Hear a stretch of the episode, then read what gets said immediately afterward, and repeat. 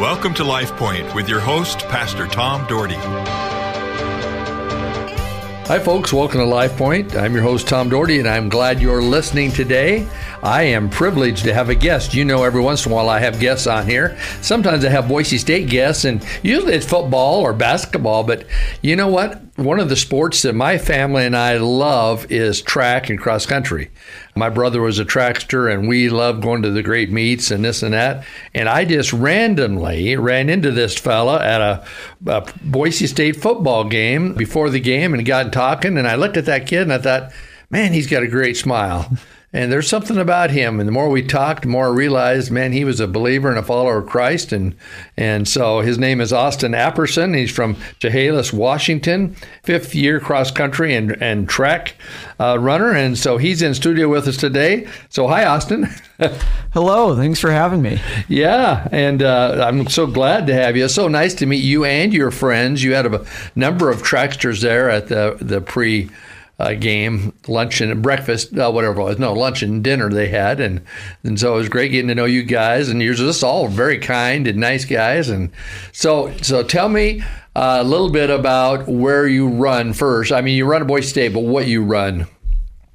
Yeah, absolutely. I've had the great opportunity of being a part of the team for the last five years now, and they sure keep us busy. We run cross country in the fall, and then we're right into the indoor season during the winter, then an outdoor track season during the spring. And so right now we're in the midst of our cross country season, and things are going well, and it's a lot of fun. And I'm quite blessed to have had the opportunity the last five years here. How far are those cross country meets?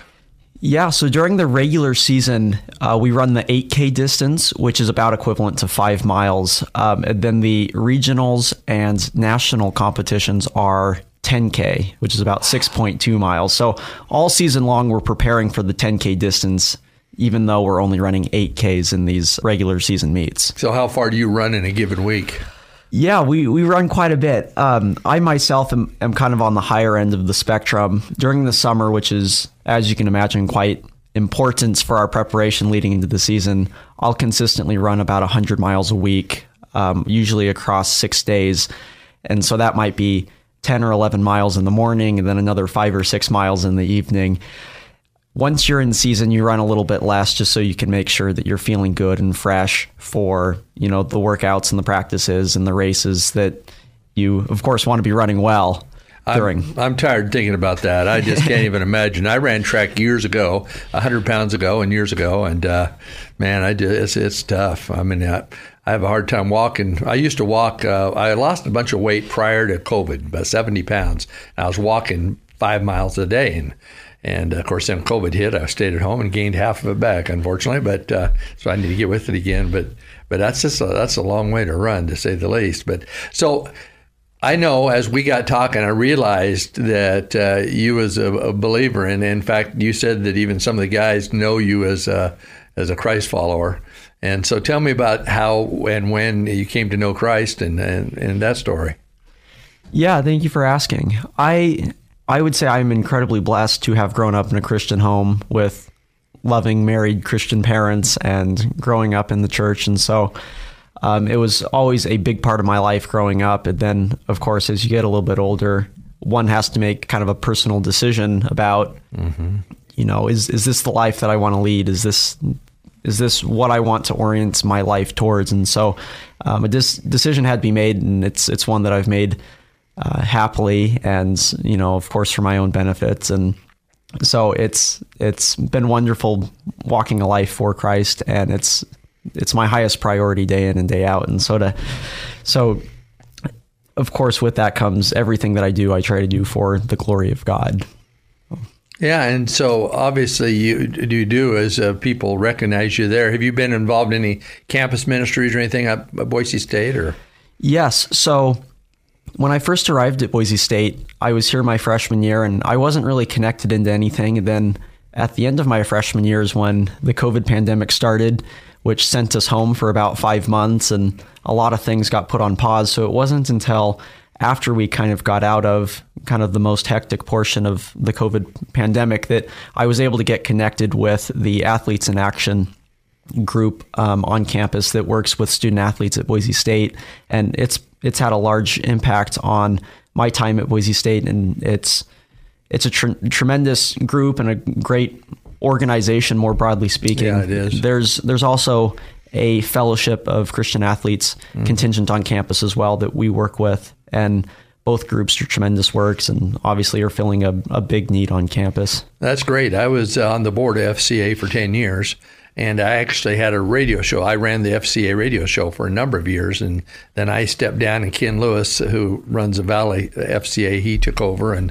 so I'm I actually a guest on his show sometimes now, just talking about athletics because I was a coach and a, a, player years ago. Yeah, years ago. But uh, well, that's that's cool. That's neat, and and we need that, especially when you hear of college campuses and you hear all these uprisings of this these liberal formats that are people are just going against the things of God. It's boy, I tell you what, it's troubling. And so we need Christian young young people to stand up for God in the on the campus. And so it's nice to have those forums. And you get to, of course, meet some of those other Christians that you can uh, have prayer with and fellowship with, I suppose. Yeah, absolutely. It's, as you know from walking, you know, a, a life for Christ, how important fellowship is. And, the, you know, as, as iron stri- as irons strikes iron, strikes iron, you know, that, that whole mantra, it's, it's absolutely the case. It's absolutely the truth. So, it's it's been very good for me, and I'm I'm blessed to have had you know that opportunity to participate in for sure. Yeah, isn't it wonderful having Christian folks? Yes, I mean that I was raised the same way, and these, this radio audience hears about my parents all the time. I mean that's I think they know my dad better than I do now because I talk about him and and my mom uh, how dedicated they were to the things of God, and prayer was a huge part of our life and family structure, and uh, and boy, it, it made a difference. And, and in fact, of us four boys, three of us were pastors. One was a Christian school teacher, and uh, you know, God has opened up a lot of doors uh, because of that. But I see a great forum in in sports as far as being Christian, and and and Boise State actually football has some some uh, good uh, Christian coaches and players. You know, I I interviewed uh, C.J. Tiller and um, George Holani and Austin Bolt on my uh, on my. Well, I think Austin was on the show here, and then I, th- those three guys were at my men's breakfast, and they shared great testimonies. Do you know C.J. Taylor? I don't actually know. You need to get to know him, and, and his testimony is powerful. I mean, George is too, and so is Austin, but C.J. Taylor has a unique uh, yeah, testimony. And uh, yeah, I'd encourage you to get to know CJ. I want to get him on the show too because yeah, he is so in love with God. In fact, I just read something on Twitter. Uh, I don't get Twitter, but I read a somebody somebody sent me a post of it, and it was just awesome and just not afraid to stand up for the things of God. And and men, when you see uh, football players that come out and they they kneel down, there is there's only about four or five that don't go to that. I mean, almost all of them go kneel down. I mean, and and call upon God just to be with them. And even at the Colorado State game I went to last week, which was something. As you know, we talked about it off air, but uh, Colorado State did the same thing, and they, they had a lot of kids that knelt down. Of course, Fort Collins is known as a Christian town because all the all the Christian networks that come out of there. But uh, this it was very interesting to see. Well, what about? And I'm going to have you. You you're going to stay and be on with me tomorrow, which is great. And tomorrow we'll talk about some. Uh, aspects of uh, what things can be done dealing with Christianity in our lives and, and in the world and in school and and maybe how to be difference makers and this kind of thing. But for the rest of this time, which is about three minutes, it goes really fast. Is uh, tell me about your high school career in track and and and what when what you did and how'd you do. Yeah, absolutely. It's fun to think back on. You know, all of these years later. I guess I can maybe say as a fifth year student now, but uh, I, I went to a small high school in Washington State, which meant that I was afforded the opportunity to participate in lots of different sports. You know, despite having kind of the build of someone that's a little bit more inclined to do distance running, I was also able to play uh, high school football and high school basketball. And so I was kind of an all around athlete, and I really enjoyed, you know, you know, put a ball in my hands, and I was probably pretty happy. But also at the same time, I had an inclination towards distance running, and so uh, I was happy to do whatever as as long as it meant competing. And so um, I figured out probably in about middle school that I could have some success with distance running and I really kind of they call it the running bug where it's like you just kind of get um, infatuated with the sport and seeing improvement and seeing that correlation between the effort that you put in and, and your preparation and then the the performances that you'll see because of that. And so of course I was able to go to the state meet both in cross country and track and field and so I won my first state title oh, nice. at at the the two B classification level in cross country the fall of my junior year. Great. Um, I backed that up with four state titles on the track that following spring. In uh, what which one? Which races? Yeah, so that was the 800, the 1600, the 3200, and then Oh, I was a. I was a part of the winning four x four That relay team. awesome. So, no, it, it was it was incredible. So what'd you run the 800 in?